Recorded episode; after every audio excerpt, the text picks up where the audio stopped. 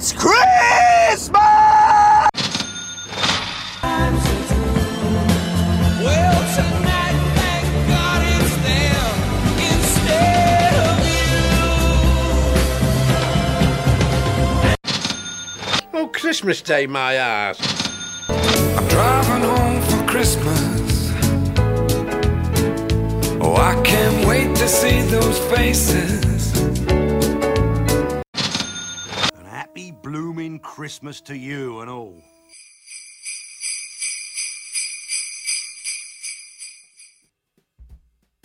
It's a whole new year, 2024 to be quite precise, and after a January break to mourn the festive season just gone, I'm back with monthly episodes to bring some British festive cheer to your lives with Merry Britsmas.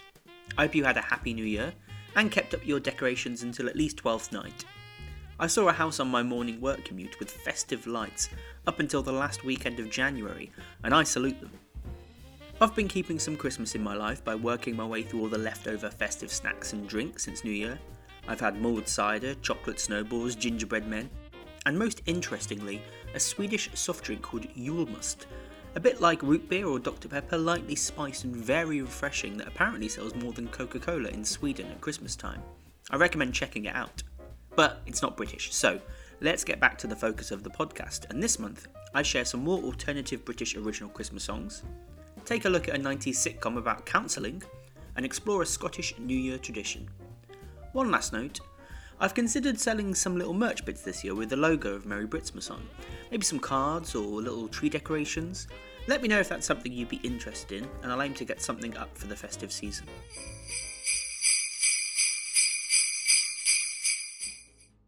Let's begin with a New Year tradition all about beginnings. At New Year, there are many traditions all over the world to help bring positivity and luck, as the clock ticks over to a brand new year and fresh opportunities. I want to talk about a slightly odd but very interesting one that's still practiced in Scotland, but was across Britain as well. It's called First Foot or First Footing. Let's picture the scene. Minutes to go until New Year, clock ticking down to the moment when all changes and a whole new period begins. The New Year is here. A knock at the door. A visitor. But who is it? You let them in, and they take the first step into your home of the whole new year, and hopefully bring you luck and prosperity. This is the basis of First Footing, but there are some historical guidelines. Firstly, the common idea is that it should be a man, perhaps a sign of ancient patriarchal attitudes.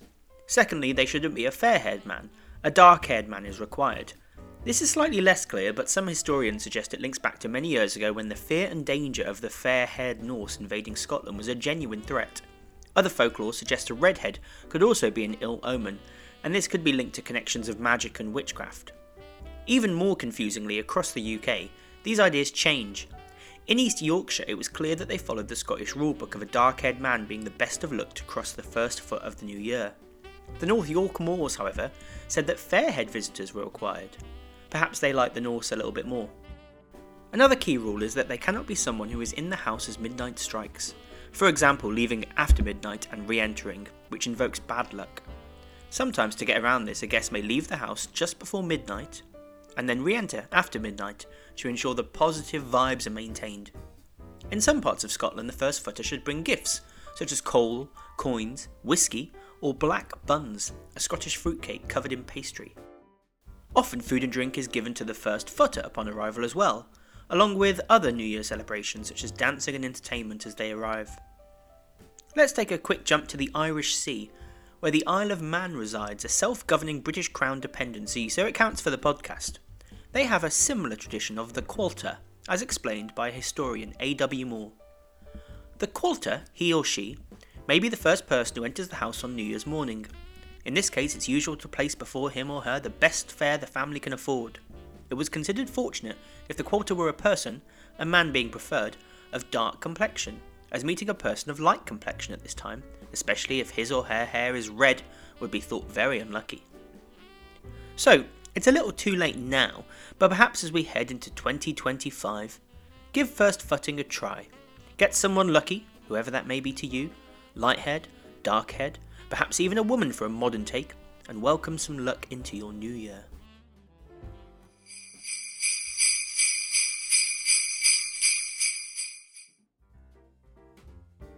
let's jump to a TV show now that I never watched when it was on and haven't watched really before randomly discovering it had a festive episode, so I thought I'd pop it on the watch list.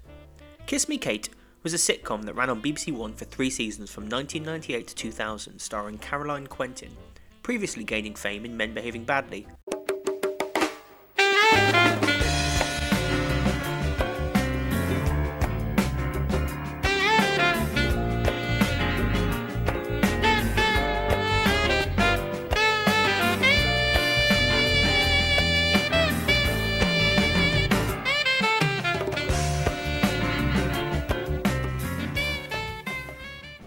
In the show, she is Kate Salinger, a counsellor who has to deal with her clients' problems as well as her neighbours and business partner.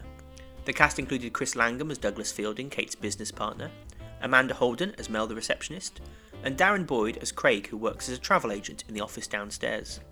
There were romantic entanglements between these characters in the show that played out over the course of 20 episodes. And we're about to get full series spoilers now, because the last ever episode, the final episode of season 3, was their Christmas episode, simply called Christmas.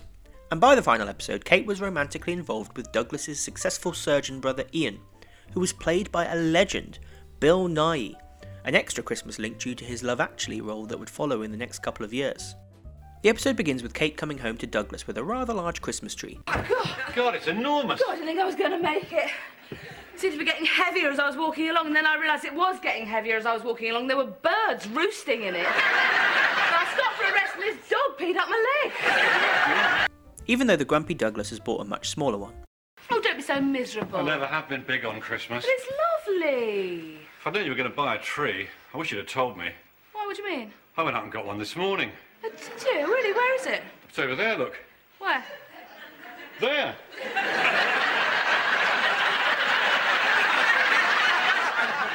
You're not big on Christmas, are you? Well, Scrooge had a bigger tree. And Kate meets Ian in the pub, who has a gift for her. If I'm going to be taking you sailing in the spring, it's important that you have your own life jacket. Yeah. You can probably take it off now. No, I like it. So how do I inflate it? No, don't, please, don't. Just give it to me. You don't want me to inflate it? Not again, no. Ian has been put in charge of getting people to take part in a fundraising gala for a children's ward and somehow gets Kate involved. They'd have to be mad. Why? Don't be ridiculous. Would you do something like that? Of course I would. Would you? Yeah. Right, well, that's one. Oh, no. You're right, this is much easier than I thought. No, I didn't mean that.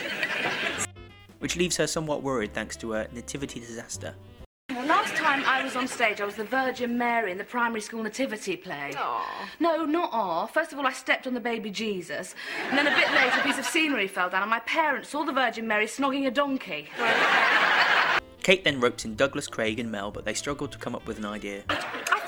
Card tricks are what Ian had in mind. I mean, let's go for something more simple.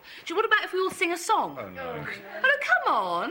I mean, there are loads of big Christmas songs that everybody knows. What about, I'm dreaming of a white Christmas with a... OK, not that one. And Douglas tries to get out of it. I've got a suggestion. What? Why do we just not do this? Well, and completely let Ian down? Yes. Actually, Douglas, you are the only person that hasn't made a suggestion. Yes, I have. I'm suggesting we don't do it. Then Mel tries some singing.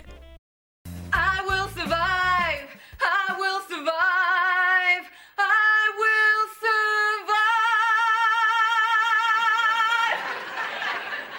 will survive! I'm not sure you will.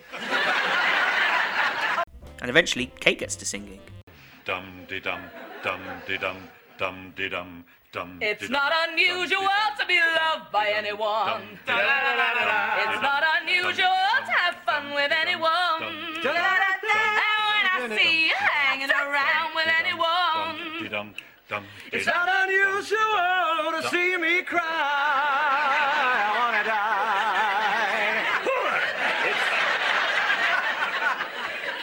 But it started to impact on her counselling. He cancelled the game of golf just because he thought I seemed a bit low. I mean, that's unusual, isn't it? It just seems too good to be true. No, no, not at all. It's not unusual to be loved by anyone. It's not unusual to go out with anyone. It happens every day, no matter what you say. You know, it happens all the time. Meanwhile, Mel and Craig have bought bikes for one another for Christmas after advice from Douglas, and Kate is given similar advice. Absolutely no idea what to get Ian as a present. Shame. Why don't you get him a bloody mountain bike? Very funny. Everybody else is getting one, why leave him out? Yeah. No, actually, that's brilliant. Thank you. And how come I missed that? That is why I earn the big bucks. And of course, there's some bike-based confusion as each person tries to hide the same bike from one another in the flat, thinking it's their gift. Douglas? Hello? I thought you were hiding my bike in your bedroom. Yeah? Right, what's it doing out here then? It isn't. Yes, it is. I just had to move it. It isn't. Yes, it is. No, it isn't. Yes, it is. It's in my room. Yeah, no, it's not. Come and look. No, come and look. No, you come and look. No, come and... We haven't got time for this. All right, let's both go and look. Okay, where? In my room. Okay. And then rehearsal for the Tom Jones number gets more confusing. 5, 6, 7, 8. What's going on? What's 5, 6, 7, 8? Well, I was counting us in. Why don't you just go 1, 2, 3? Yeah. That would be good. No, well, because that's what people say, 5, 6, 7, 8. So when do you want me to start? Well, on 1, of course. Yeah, you missed out 1. You started on 5. No, do 5, 6, 7, 8, and then you come in. So you want me to start on 9? No. All right, I'll make this simpler. 2, 3, 4. What, 5? What happened to 1? No. Right. No. Okay. 2. No. 1, 2. No. Ready, steady, go. That's perfect. Oh, yeah. And the episode ends with a gala performance as they take the stage, but a mistake from Ian leads to the stage trapdoor opening, causing them to fall through. 2, 3, 4. Dum, da-dum, dum, da-dum, dum, da-dum, dum, da-dum, dum, da-dum, dum, da-da-da-da-dum. It's not.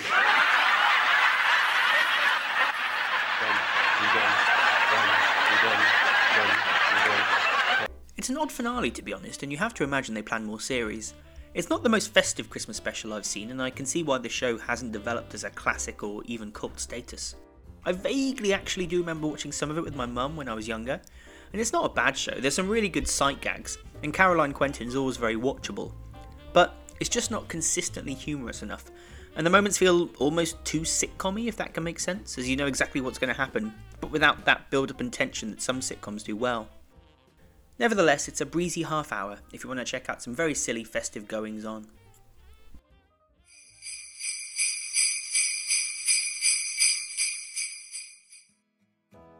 And let's end with some British indie Christmas songs that I doubt you'll have heard of before, but you should. I like to share underheard or underappreciated music, and I always repeat on here how many great original festive tunes are out there compared to those that get played again and again. So I used this first episode of the year to once again highlight some slightly alternative or unusual tracks from British artists that deserve to be heard. Let's start with Shadow Lark, a band from Leeds and a synth-pop trio who have released one album in 2021 called Avalanche, which was released via Vital Music. I'm not sure if they're really still around, as their last posts online were in 2022, which actually is the reason for their inclusion today, because they released a festive single then, called Christmas Time, through Branch Out Records. It's a softly jingling pop song that feels like a cosy hug by a warm fire on a frosty day. Christmas cheer, my wintry hide, and see those Christmas lights, and everyone singing, children all smiling.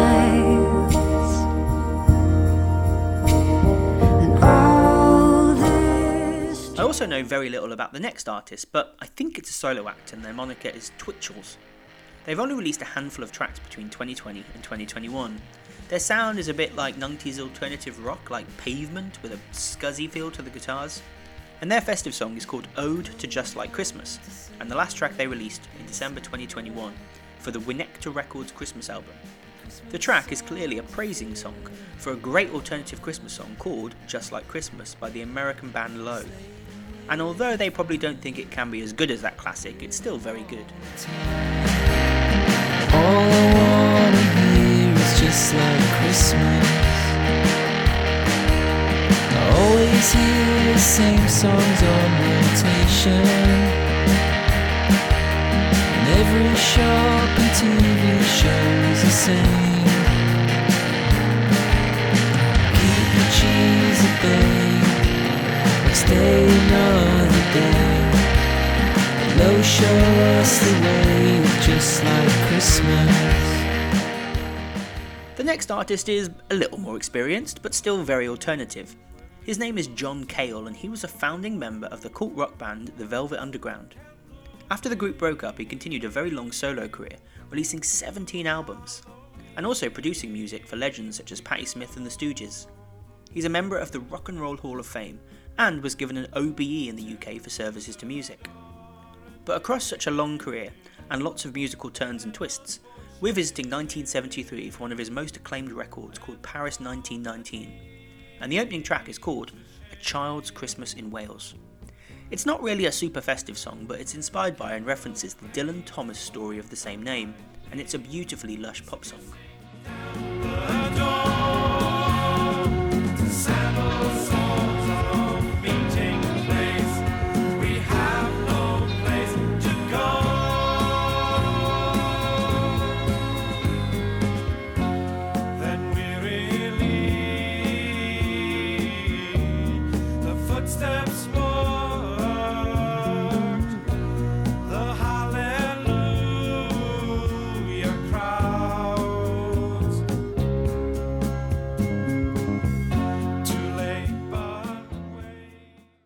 And finally, let's end with some energy with our next act, having released 14 albums since 1986 and the 15th due out in April this year.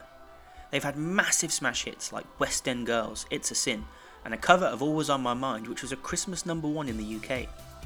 Alternative synth-pop duo the Pet Shop Boys, aka Neil Tennant and Chris Lowe, have been huge stars since their arrival in the 80s, becoming the most successful UK duo in music history, selling more than 50 million records worldwide. They've won 3 Brit Awards, 2 Ivor Novello Songwriting Awards, and been nominated for 7 Grammys, but surprisingly winning none. I could go on and on about their influence, but let's get festive, as they released It Doesn't Often Snow at Christmas, firstly just for their own fans in 1997, and then a new version for an EP called Christmas in 2009.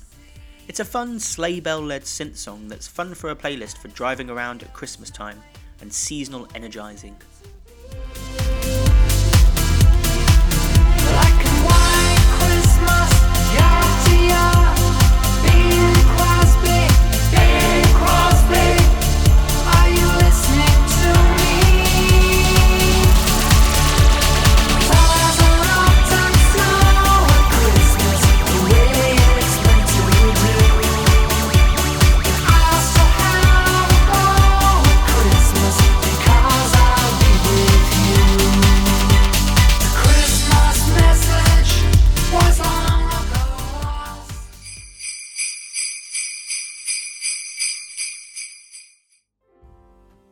I hope you enjoyed coming back to Merry Britsmas in February, or perhaps you're listening to this at the end of 2024 after a long festive feels break, unlike us weirdos that keep doing this month after month.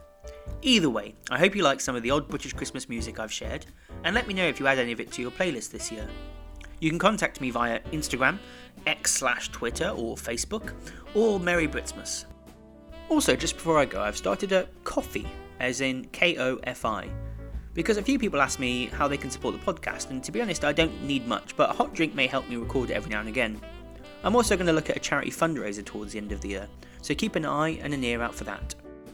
I'll add the Ko-fi link in the post below, and it's on my social media accounts too. And I'll be back in March with a new episode. And happy blooming Christmas to you and all.